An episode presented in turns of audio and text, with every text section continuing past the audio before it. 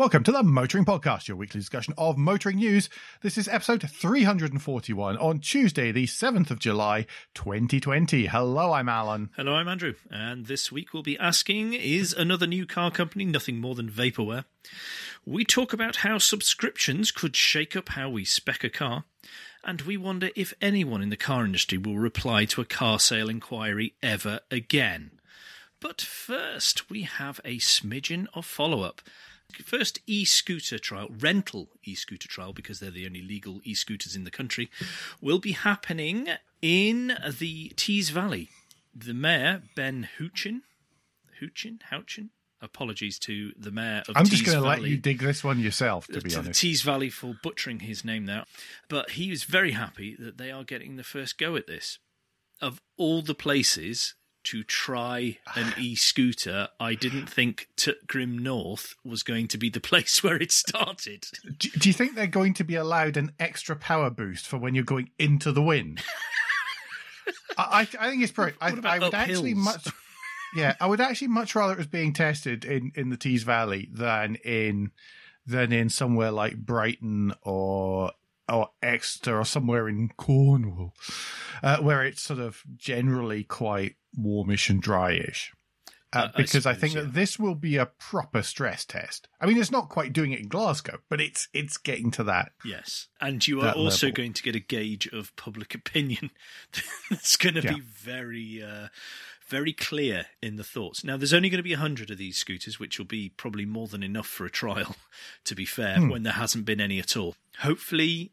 The systems that have been put in place, as in where they must be put, where they must be relocated, how they're tracked, how people pay for them, all these other things that go into it is sensibly done, and they don't actually have to make too many adjustments when it comes to a nationwide release of these. There's another thing is that the scooters will be left in certain locations to be charged, as opposed to just randomly scattered. You've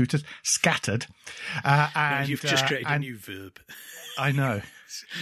And the scooters will be provided by a company called Ginger, which I don't know. It just totally the wrong images in my mind. But there we go. That's new startup names for you, isn't it? Quite. There must be numbers instead of letters in there as well. But anyway, new news, and it is SMMT time. It is SMMT time. Numbers down by about a third June on June. It's just over a third, actually, down 34.9%. Generally, not really a surprise, I don't think. Only 35%. I'm surprised at that. There is that. I mean, even I am, and I'm not nearly as negative as you are generally about stuff. The petrol down about 40%, diesel down about 60%, and the BEV, FEV, HEV, MEV conglomeration of vehicles with large alternators is up 73.3%, making up 23.7% of the market.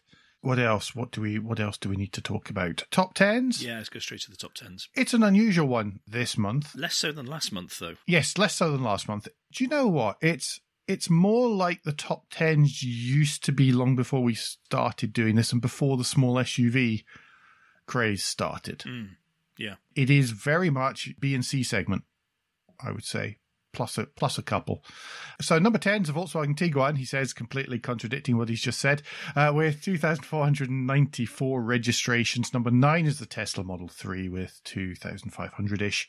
A small jump to the Nissan Qashqai at 8, Mercedes-Benz A-Class at 7, and just breaking across the 3,000 mark at 6 is the Volkswagen Golf. That's 3,042.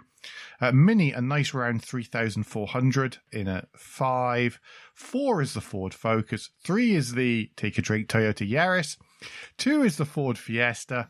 I had to say that because he was already taking one. 2nd is the Ford Fiesta with 4,386. And that means that topping the table is the Vauxhall Corsa. That must be the new Vauxhall Corsa. Yeah. With 4,528 registrations, so not much in it there. There was an interesting point made by someone else, which is the light commercials, the highest registering, the most registered light commercial vehicle was the Ford Transit Connect. Custom. And from memory, because I don't have the number in front of me, I think it was 4,700-ish. It did beat it, but it was the custom. Oh, was it the custom? Pardon me. So there were more sort of regular-sized Ford Transits registered than Vauxhall Corsas. Well, of course, we're now going to be a nation of delivery drivers. This is why. That is very much the case, actually. It's pretty much our only industry left now. It really is. No. Warehouses. Oh, yes. Delivery drivers. Yeah, that's about all we can do. That's why they're springing. They're trying to build even more around here, like flipping Northamptonshire mushrooms. Oh, dear. Right, let's go on to the spreadsheet of doom, and I've kept it very simple this month. There are a few positives in here, and that's all we're going to mention. That's all we're going to go through. So I will start with Bentley is up 8.5%. So last year they registered 94. This year they've registered 102. So that's good news. Lexus is up quite a lot at 13.3%. MG massively up nearly 88% to 2025 registered vehicles.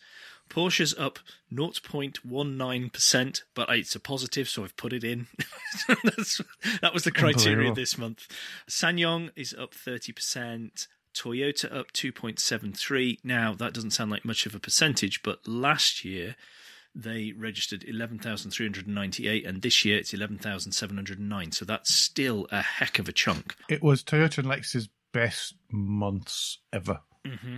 And the other import, which obviously is heavily linked to Tesla, is up 446.82% with 2,838 vehicles. Now, I did notice that it was talked about, obviously, in the SMMT chairman's notes about how a lot of this is just the fact that, in their opinion, is the fact that showrooms have opened again, so these are coming through the system. They're still very worried, etc., etc. Sorry, I didn't know if that was going to go anywhere or if we're going to wait. No, sorry, that sort of we have to keep an eye on for next month to see whether then there's an adjustment in figures or whether that is a trend that's going to continue like it has that last month. But not all of the dealerships are even open for most of the June numbers anyway. Well, you say that, but I've heard a lot of comments where people said nearly everything's open. They may not be fully staffed by any stretch of the imagination. But sites are actually open again. So it depends on who's still. I think it's down to staff members actually still being furloughed and the staff who aren't having to try and pick up the slack. So yeah, there's going to be a couple of different layers to this, I guess. Mm-hmm. And the fact it's coming into summer holiday time as well. Yeah, probably won't help too much. You spotted something else to do with the registration numbers and the classifications, though, that I think is worth discussing. There was a thread by Alex Grant, friend of the show, etc., and he was looking at... He was trying to recut some of the sort of the classification figures there around petrol and diesel and full hybrid and plug-in hybrid and electric fuel cell and stuff.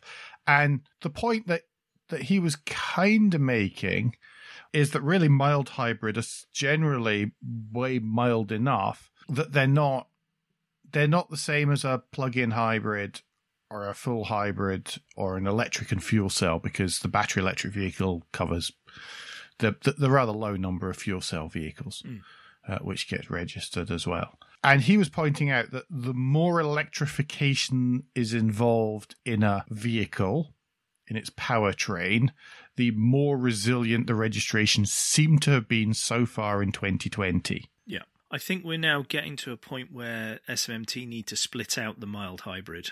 He also points out, for fairness, that this is not a normal year and therefore the numbers may not tie at all. But he was trying to work out how much the mild hybrid numbers removed from petrol and diesel and their decline. And the answer was not a huge amount. Right.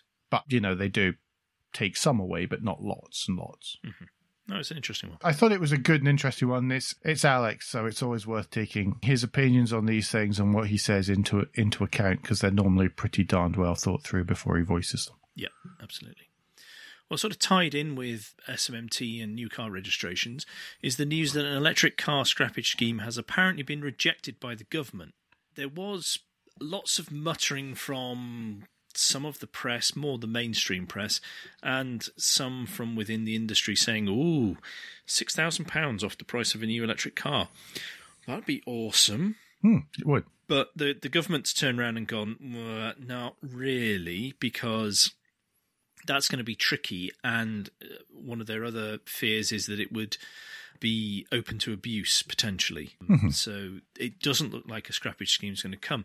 However, I have seen some others who are more experienced with how the government discusses things to do with the car industry saying they haven't completely ruled it out, so it gives them some wiggle room to turn round on that, as we've seen is a bit of a thing that's happened lately with the government, when perhaps they fully understand the situation, shall we say. Yes. Of course, the other week we talked about something similar to this, which was related to the fleet carbon CO2 emissions as well. That maybe there's a certain amount of, well, actually they can just launch their own.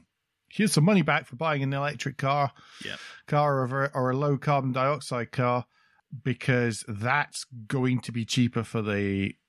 That's going to be cheaper for them than the fines. Yeah, absolutely. And that takes some pressure off the government as well. Yes, I think so. And just underlines that.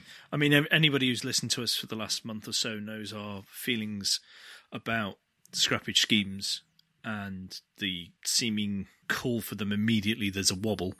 But from my personal experience in the last week or so, I think the car industry, particularly when it comes to point of sale, needs to get itself in order. Have you been having trouble actually getting people to ring you back from dealerships then? Yes, I have. Cash, with which I have told them, and I have said, I want to buy a car from you, and people don't get back to you. So if you can't do the basics, and I would think returning calls and emails and messages is quite basic in a sales job, I have quickly evaporating sympathy when it comes to calls for a scrappage scheme because, we need to inject some desire and some want from the buying public. Come on, guys. This is just... Oh. Are you saying you're buying public who have desire and want and who aren't actually being satisfied? Absolutely. We know exactly what we want. We are going to be the easiest customers they could possibly have. We have told people this. We have explained what we want. We've explained that we understand areas of finance and cost per month and deposits and all this. We know exactly what it is. Just please come back to us. Please come back to us. Not happening. And by the way, I do understand that people have got reduced staff levels. I understand all this, but to get nothing back at all from over a dozen sites, then you can understand that we're a teeny-weeny bit frustrated here. Mm-hmm. Yes.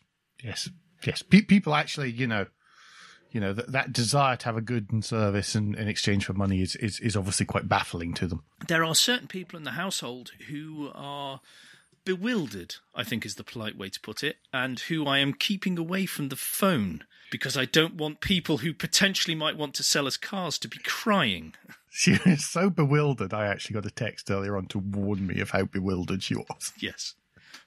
But seriously... That's quite a bad sign. But quite seriously, do basics right, and then you can worry about scrappage schemes and stuff like that. If people are trying to give you money, answer them, reply to them, and try to help them out.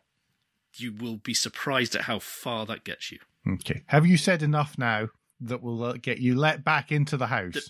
Yes. Well, until they hear the recording, I may be back out again. Right, let's move on. Let's go to France. Yes, and we're not the only people going to France with this story.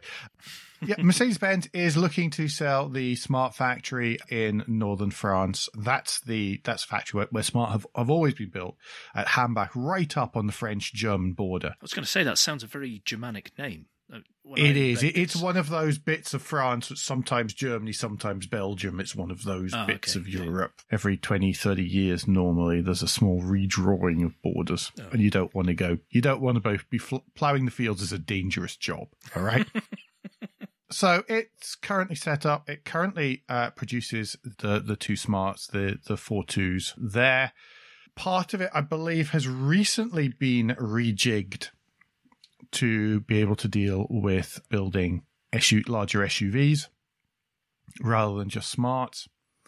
And that leads us kind of into the second part of this story, which came out today, which is that Ineos, the awfully British vehicle manufacturer who make a big deal about building an awfully British off-roader styled remarkably similarly to a well-known awfully British off-roader, which was going to be superbly British and bring jobs back to Britain, is talking about not building factories in Portugal and not taking over the Ford plant at Bridgend in Wales, which is still part of Britain, and instead building their vehicles in that plant instead. So are they the advance party for an invasion of France? Is that what we're saying? I'm not quite sure that that's the case. No? I'm not going there really. Some of our nation, then. Yes. It Smarts a little bit, given, you know, the management of Ineos and how they are in the past. Yeah, they're looking to. I mean, you can see that it makes sense. Okay, if this was a big manufacturing co, then them saying, well, actually, it makes more sense to buy a factory that's already kitted out for building vehicles in one package and build it there. However, when you're a company that has been making a very big deal about the fact that you are from a particular country and that you're new and you're different, then it kind of smarts a little bit. Well, when that local region has spent so much money in, to this point, getting it almost ready to be built on. Yes, exactly. Then it kind of smarts a bit to go, actually, you know what, I think we're going to build it over there in that other country. Yes. Is this agile thinking, or is this because things weren't along as far as perhaps the impression has been given? Okay. I don't think things are as far along as the impression has been given. That's my opinion too. This seems incredibly late to be making such a move, no matter how good that looks, and it does look good. I just think it's very, very late in the game. I'm sorry, Andrew. I'm walking a tight rope here on this one, I'm afraid. I would have thought that generally they would have been further along on many aspects of development than they seem to be. Mm-hmm. That's as much as I can say. Do you need tweezers for that fence issue you've got? Any splinters coming from it? I like being employed. Being employed is good, Andrew. I am very surprised in some of the announcements very recently, because I presumed from the noises that were coming out, like you say, things were further on than they now appear to be. I thought that was the case, and then I heard something about 6 months ago. Was it start of the year, into last year? And I thought, gosh, this is awfully late to be doing that. And so, yeah, I wasn't really sure. I mean, I understand. So I can understand from their point of view about, well, let's go buy something. But then I don't know. I don't know how far out the vehicle is, the Grenadier's meant to be. Is it they're saying next year? Well, good luck. I just that seems awfully close. Yeah. I don't know. It's a confusing one, this, and that's before we then start getting cynical on no deal Brexit, trade tariffs, and all these kind of things. On, you know, the BMW engines, drivetrains, bits of vehicles that need to come in, and that 4% or whatever it is extra is going to Smart. Sorry, no pun intended at the time of making it. And I don't know if that, it simply doesn't add up in the business plan to make it in the UK. Mm. I don't know how French unions would suddenly be better, to be perfectly honest, unless pure desperation. We'll have to keep our eye on that one, because spidey sense is beginning to tingle, rather. Mm. Yes, it is. That's panning out. Right, I'm going to move us on to BMW. and the news that was greeted with much cheer, open arms and optimism from most of the internet that BMW might be bringing in a subscription service for optional extras. Oh no, it wasn't optimism and open arms. It was with derision and howls of anger and closed minds, I think was generally how it was. I'm amazed that you're because this was your choice to talk about this. Yep. Do you know what? I had intentionally avoided this because I expected you to go off the deep end, and I thought, oh, I just can't be bothered listening to him. But it's actually the opposite way around, I think. I am not against the idea, although I don't believe it will be well executed. Talking of fences and sitting on. That really is. I mean, you could accuse me, and mine was a perfectly reasonable reason for sitting on a fence. Because the thing with this, and I've just stolen your story, I'm sorry. The thing with this is that I can see both sides of it, and it depends on how you wish to acquire a vehicle. Yep, absolutely. So, quite frankly, if you're the kind of person that goes, right, I want a 2-year lease or a 3-year lease on a vehicle, I'm going to put down a small amount, I'm going to pay this much each month, I never intend on paying that balloon payment. Yeah. And so I'm only going to have the car for 2 or 3 years. If it's cheaper for me to buy the subscription service for, you know, you buy it, it lasts 3 years to begin with, then do you know what? That's absolutely perfect for me. Yep. And that's great. And that if you're then someone who buys used cars at 3 years old, there is a benefit too in that you buy a... bare bones, as far as, you know, you buy the car with the physical attributes you wish, and then you can add in the enhancements that you want. Yeah. And you can ignore the ones that you don't need. Yeah. And so I don't know whether you have to then, you can then buy a for the rest of time ticky box package, or you can buy a subscription. And I think that'll depend on how your mindset is and how you are as a person. I don't know where I sit on this, because I like, when I go out and I spend money on an asset, I like the asset to be mine. I would want to know that I'm buying it with that. When I buy a car, I don't know if I'm going to keep it forever or if I'm not going to like it after 2 years, or if I've decided something's changed after 2 years. So, or 3 years or whatever.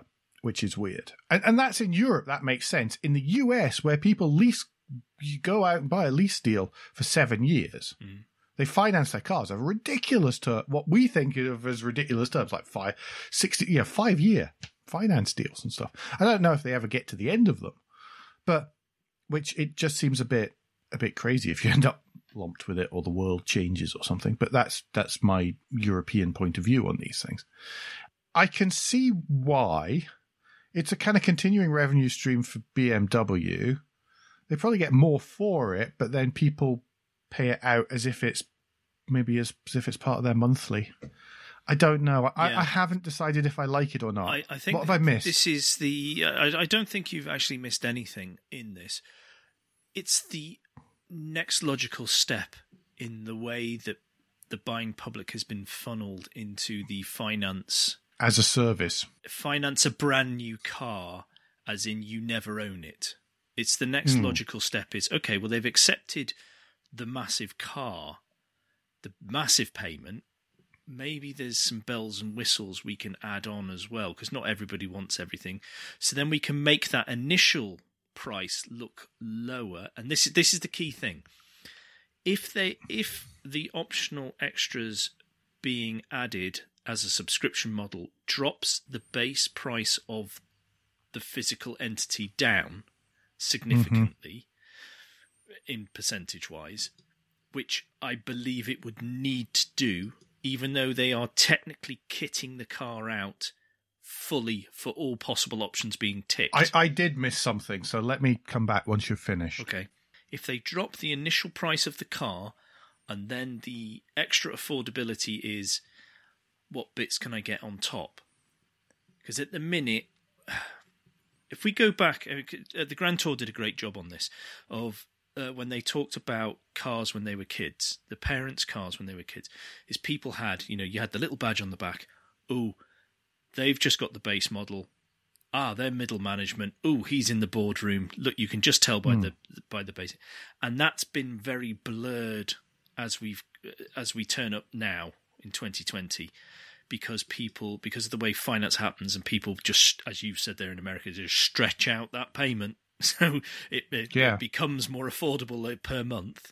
So some people, you go, well, how have they got that car? Well, because they're paying it over 7 years rather than 2, where the neighbour is. And we can tie that in with how popular Mercedes, BMW, Audi is on people's driveways. I mean, they're mainstream manufacturers now. They're not. They're more mainstream than the mainstream ones. Yeah, quite. And if you look at brand, you know, how much a brand sells, I think it's the next logical step. I think they have to be incredibly careful with the initial price and how they do this. Because if they look like they're price gouging people, as it looked like with that Apple CarPlay thing, that just looked and felt like, oh, hang on, there's something we haven't squeezed money out of you from. Yeah, that one looked bad. They have to be very careful how they approach this and sell this to the public. But I can see a lot of people going for it. Do you know what so what I missed was I realised that the link to this that's in the show notes will be to Roadshow, the CNET site in the US. Now, of course, the way people buy cars is different in the US because they expect the car to be right there, right then. They expect to walk up and be able to just buy the spec they want off the dealer's lot, which is different from here. We're quite happy to go out, specify the car we want, specify the exact set of kit we want, and then wait 3 weeks, a month, 6 weeks, 2 months, depending on how radically different ours is. This makes inventory so much easier in North America. And North America is such a flipping massive market that you can see, well, they say, okay, so we have this trim here of 530i. It comes, you know, it's white with beige leather because it's America, and comes with this spec. But you can choose, you know, it's this price, but you can choose from these options that can be installed on this. So it's exactly what you want, sir, madam. But then on that, by that logic, which that's great. By that logic, it's not long till we're expecting that. I know that's the flip side. So the other thing is leasing, of course, is that now if you're going a company car, then it's all done on benefit in kind and list price, isn't it? People aren't buying these options because that raises the list price. If you don't own the option, does it still get counted? If it's not considered a fixed asset of the car, do you mean? Well, it's not. Yes. Basically. Because if you could do stuff because and then after you bought stuff, you can add things to cars.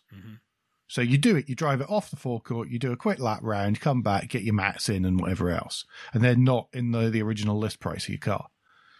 So by doing this, you do it, you go off, drive it off the course, come back. Oh, look, can I add my aftermarket heated seats, please?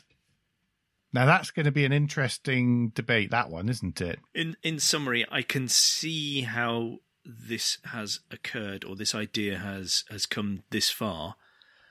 My concern is, though, that how it's executed by the companies themselves, and it's getting enough people over that hurdle of, well, we've done it this way all up to now, you're making us change. Oh god, it's another thing that comes out every month. Yeah, it can only be handled better than the Renault EV battery lease. Let's put that in context. That's the only consider that's a real pain, because that's gone on and on and on, and you can't turn it off. Whereas with these, you could just say, "Look, I don't need the cooled seats anymore. Just save me." It'll be like a Sky subscription. Anyway, that's the end of the first part. Yes, sorry, we waffled on that one far more than I expected, but it became more of a story and more interesting. Well, I thought more interesting, more I talked. However, it is now Guilt Minute. Guilt Minute is back, everyone. I know you all love it. You told us You told us in the survey at the end of last year how much you loved Guilt Minute. But yes, it is Guilt Minute, that point in the show where we remind you to think about and consider what the motoring podcast is worth for you. If you feel that we are worth a small amount of your hard-earned cash, then please do head to motoringpodcast.com, click on the orange Become a Patron button on the front page. If you're already a patron, then thank you so much. You absolutely rock. We understand that not everyone has the ability to do this, so please don't forget to like, rate, and leave feedback via the podcast player of your choice. If you've done all that, then you really are wonderful. But how's about telling a friend all about us and possibly helping them subscribe? Obviously, if you don't actually subscribe to the show, how's about doing so for free, making sure that we can come to you without the anxiety and worry that you might miss out on the next riveting news show. It is riveting. It is riveting. Just what will Andrew and Alan get angry about next? I know. Talk us through the quickest redemption in Formula E's history. Yeah, well, yes. So we talked last week about Neo 333 and that they were looking for someone else to drive in Berlin for them, and it came down to a choice, and obviously they have chosen Daniel Abt, who is far more familiar with the current generation of Formula E cars. And the race setup and everything else that's going on. So yes, when I thought about it more and more, this was the easiest and sensible decision for them, even though there's the controversy around Abt. Absolutely. It was and I think I said last week it was probably going to be the sensible decision. Yeah. So yes, all they've got to do is really make sure it is Abt that turns up to drive on the day. Yes, I think there's going to be lots of questions saying, are you definitely you? Have you got photo ID, sir? Etc., etc. Having to drive in an open helmet just to prove it. Just to prove that you are Daniel Abt, yeah. There's been a bunch of Formula E news. Yeah, there has. This week. A bit of a shocker, this one. Hankook has beaten Michelin to be the official tyre supplier for the Generation 3 series when that comes in 2022, back end of 2022, if all things go well. That is a shocker, really, because Michelin has been involved from the very start, and they're not just the tyre supplier. They are they're a big partner of Formula E and have been from the very beginning. Yeah. So this is absolutely. I am a bit surprised with this, but currently Hankook supplies DTM and the W series, although digitally at the moment. They do know, you know, they are heavily involved in motorsports, which we all know. But like I say, I am surprised that it's not Michelin. Maybe Michelin rested on their laurels a bit too much and just had it whipped from underneath them. Mm-hmm. Yeah, and one of the interesting thing about the tyres, of course, in Formula E is that they are practically road tyres. Yes. They are high-performance road tyres. Because it's another part of the keeping the maximum speed down, isn't it? Mm-hmm. It's part of that, yeah, and trying to keep it as relevant as possible so that, you know, the partners like Michelin at the minute get as much development work and benefit out of it as quickly as possible. Yeah. So, you know, if the race tyres are in similar dimensions to road tyres or performance road tyres, then there's a much easier parallel between the two. There's movement behind the scenes in Formula E as well, isn't there? Yes. The management team brought in a load of new folk, and mostly from outside motor racing. Mm. A lot of this is around branding, around business evolution. It's not actually to do with the racing side of it. But they brought in Henry Chilcutt, who's coming from McLaren Racing, as their chief brand officer. Mm-hmm. And he's ex-Saatchi and all sorts of things like that as well. Not just that, he also helped form the McLaren Shadow Esports program. Yep. He's also worked with Team Sky and all these kind of people. They've also brought in Artie Dabas, who comes from the International Cricket Council. So she's the new chief media officer. I'm a little bit worried about that one because she was head of media rights at the ICC, and as a supporter of cricket and international cricket, I don't believe the ICC did best for the viewing public on that. So that begins, and this is the second time in this show, that the spidey sense is beginning to tingle a little bit, and not in a good way. Do you think they're going to end up more paid platforms? Yes, I am worried that the success that Formula E has built has been on the fact that it is open and they actively engage with an open and free to view audience. Yes, with fans and audience, and that was one of the key principles from the start. Yes. Yeah. I hope I'm wrong. I really am hope I'm wrong. That brings me to the third appointment, which is Ellie Uktu, and she's joined from Manchester United, where she majored on the international event programs, and she's now the new Senior Partnership Operations Manager. Mm-hmm. Yes, that might feed into that too. Yeah. But that'll be that.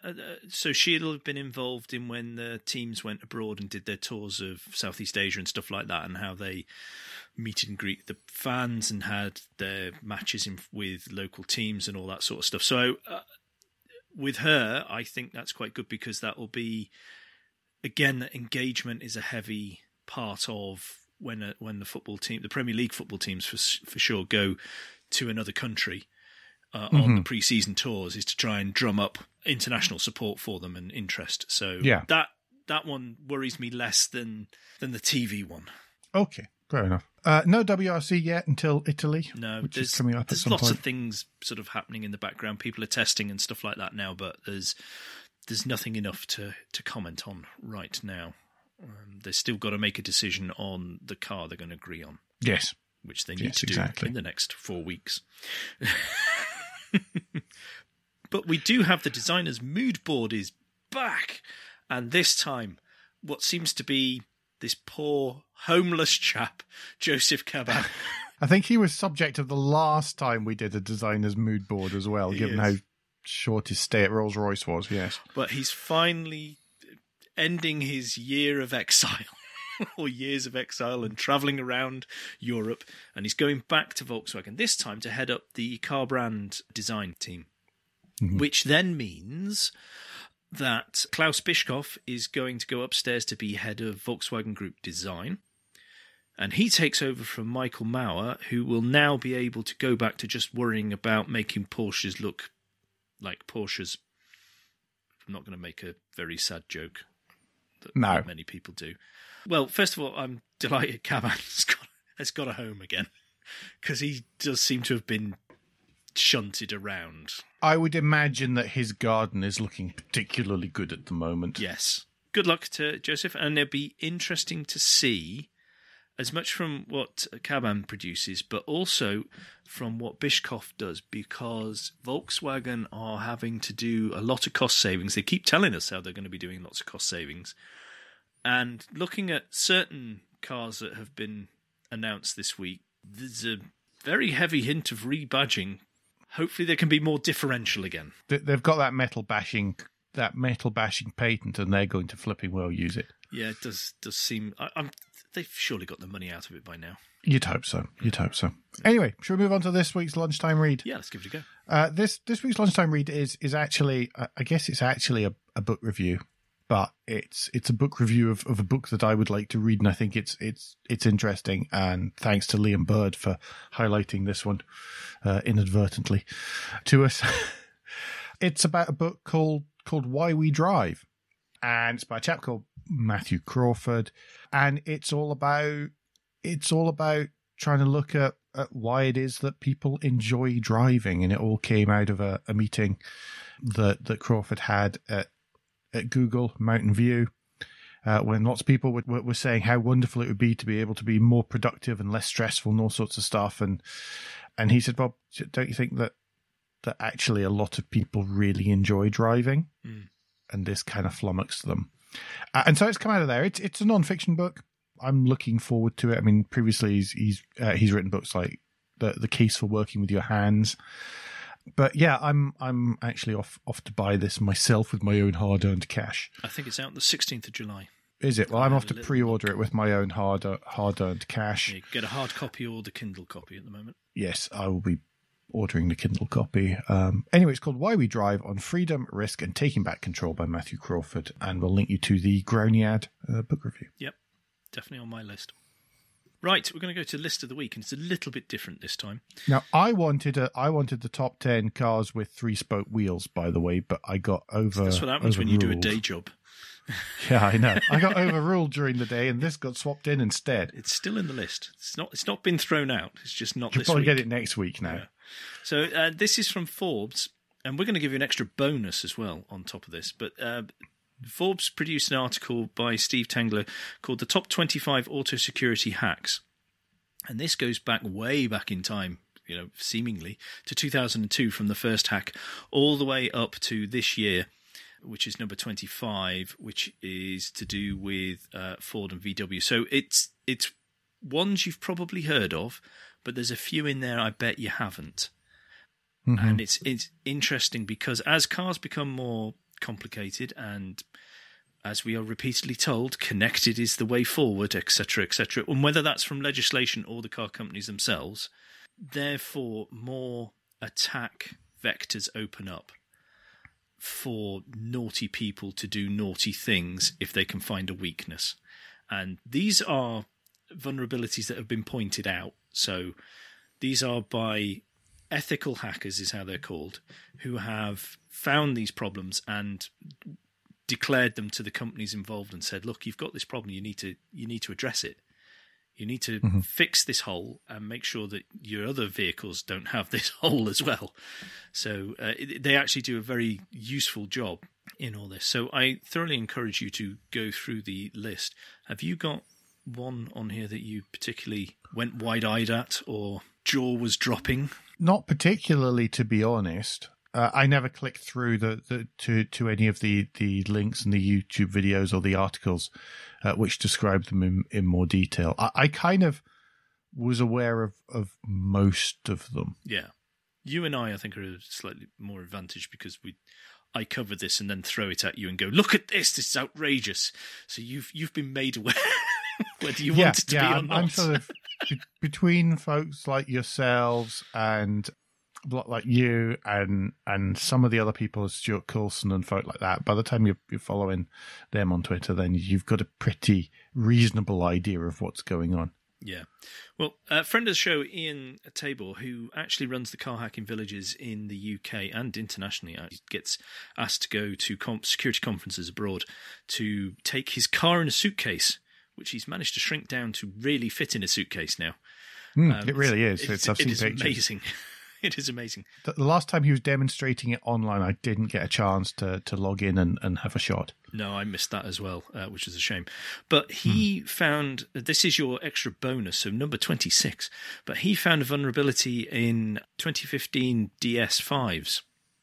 So that's Peugeot Citroën cars. And what he found was that you could, if you're on the same Wi-Fi network, you could get into the information center of the car, so you could get access to GPS data, telephone, email and address, contact detail if you linked up your phone to that sort of information across. So he declared this to PSA, who have actually fixed this vulnerability, and it's no longer in the latest edition of cars. What it reminds, and I think it should remind everybody involved in car manufacturing, and what we in the wider public need to be aware of, is that the way cars are connected up, that there is still a risk, and particularly if, and I'm not saying it's happened in this instance, but a lot of software gets created, not necessarily for the car industry, but a lot of software gets created where people go onto GitHub or something and goes, oh, I'll copy and paste that because that's got what I need, not knowing there's a vulnerability in that code. And mm-hmm. it's very, very... car manufacturers are suddenly having to change their industry or amalgamate another industry in part of manufacturing, which is to write very good, secure, safe code. Yeah, and that's one of the reasons why I think that there may be a move for them to say, actually, let's have it, let's use somebody else's, let's just install. But VW are doing exactly the opposite. They are. So yeah, it's. I mean, everybody's coming. Oh, we're not. We're a software. We're a technology company now, and in actual fact, that's not the case. But people, they need to be so aware of their technology in vehicles And it's a whole new skill that these big companies who have been, in some cases, building darn good mechanical engineering for a century maybe, or even more in some cases, and they've all of a sudden got to take on and learn and get up to quite a high capability maturity around software and stuff like that. I don't want to go on and bore people too much. Yeah, no, it's very tricky. It's very complex. It's very hard, and they are trying to run at this already. And yeah, they are finding that's not easy. So, mm-hmm. Right, I think we're to and finally. Well, and finally this week, this one I'd read and watched, and it didn't really dawn on me to have it as an and finally until Richard Gooding reminded me of it the other week. It's Jason Torchinski's $900 EV as purchased from Alibaba. Which worked out, I think, by the time he'd paid all his taxes and everything, he managed to get it into the US for under $2,000 with batteries and everything. That's about a quarter of the price of a relatively basic electric golf cart. Yeah, and it's quite something. It's actually the thing is, it's better than you think it's going to be. But it's well worth either looking back through the Jalopnik, hunting back through Jalopnik to find stuff is almost impossible. Instead, you're almost better going to YouTube and just watching the YouTube videos on this. So we'll have links to the very first story and to the unboxing of a car, because yes, that's how it was delivered, folks. Wrapped in cardboard. We'll have links to those in the show notes. But it's worth watching, just the whole taking it to bits or unwrapping it, pardon me, and then looking at it and then the driving. And it's better than a kick in the teeth. And some bits of it are actually much better finished than you'd ever expect. It's genius. Yeah. I love the idea of it. I just don't think I would be brave enough to do it. It is, of course, not a proper car. It's still less embarrassing than a Gee Whiz. Yeah. I'd rather be seen in that than in a Gee Whiz. Which says quite something about the Gee Whiz, I think. Anyhow, parish notes this week, because we've waffled on quite a lot. Special edition. There is special edition. Came out last Thursday, which is the Kia Stinger. Mm-hmm. Yep. So you can go and you can use that. There'll be another special edition out on Friday once I've edited it. I recorded it last week. Did Zoomers last night as well as usual. Rich, it's in the show notes, everyone. Yeah, Rich Scott, which is at Joe Hallenbeck, which he explains from Twitter, as the guest as well. Can't wait to watch that one. It's not bad, and lots of car advert talk as well. And yeah, that's it from me. What about you? That's about it. Other than that, I'm not really doing much, as you can tell. I think last Wednesday I had a normal person evening. That's what it felt like. Anyway, between now and the next time, you can give us any feedback. You can share your thoughts with the show at Motoring Podcast on Twitter and Instagram, on Facebook, and on the contact page of motoringpodcast.com, the hub of all our activities. Please don't forget about our Patreon offer available at motoringpodcast.com. And please leave a review and rating on Apple Podcasts or however your podcast app lets you do such a thing. Andrew, what's the best way to get in touch with you? Best way to get in touch with me is via Twitter. If you search for Crack Windscreen, you should find me there. And Alan, if people would like to know what a normal person Wednesday is, what's the best way for them to find that out? Well, the best way is a spy cam in my sitting room. But really, I'd much prefer if you just asked me on Twitter, or I'm at AJP Bradley. That's Bradley.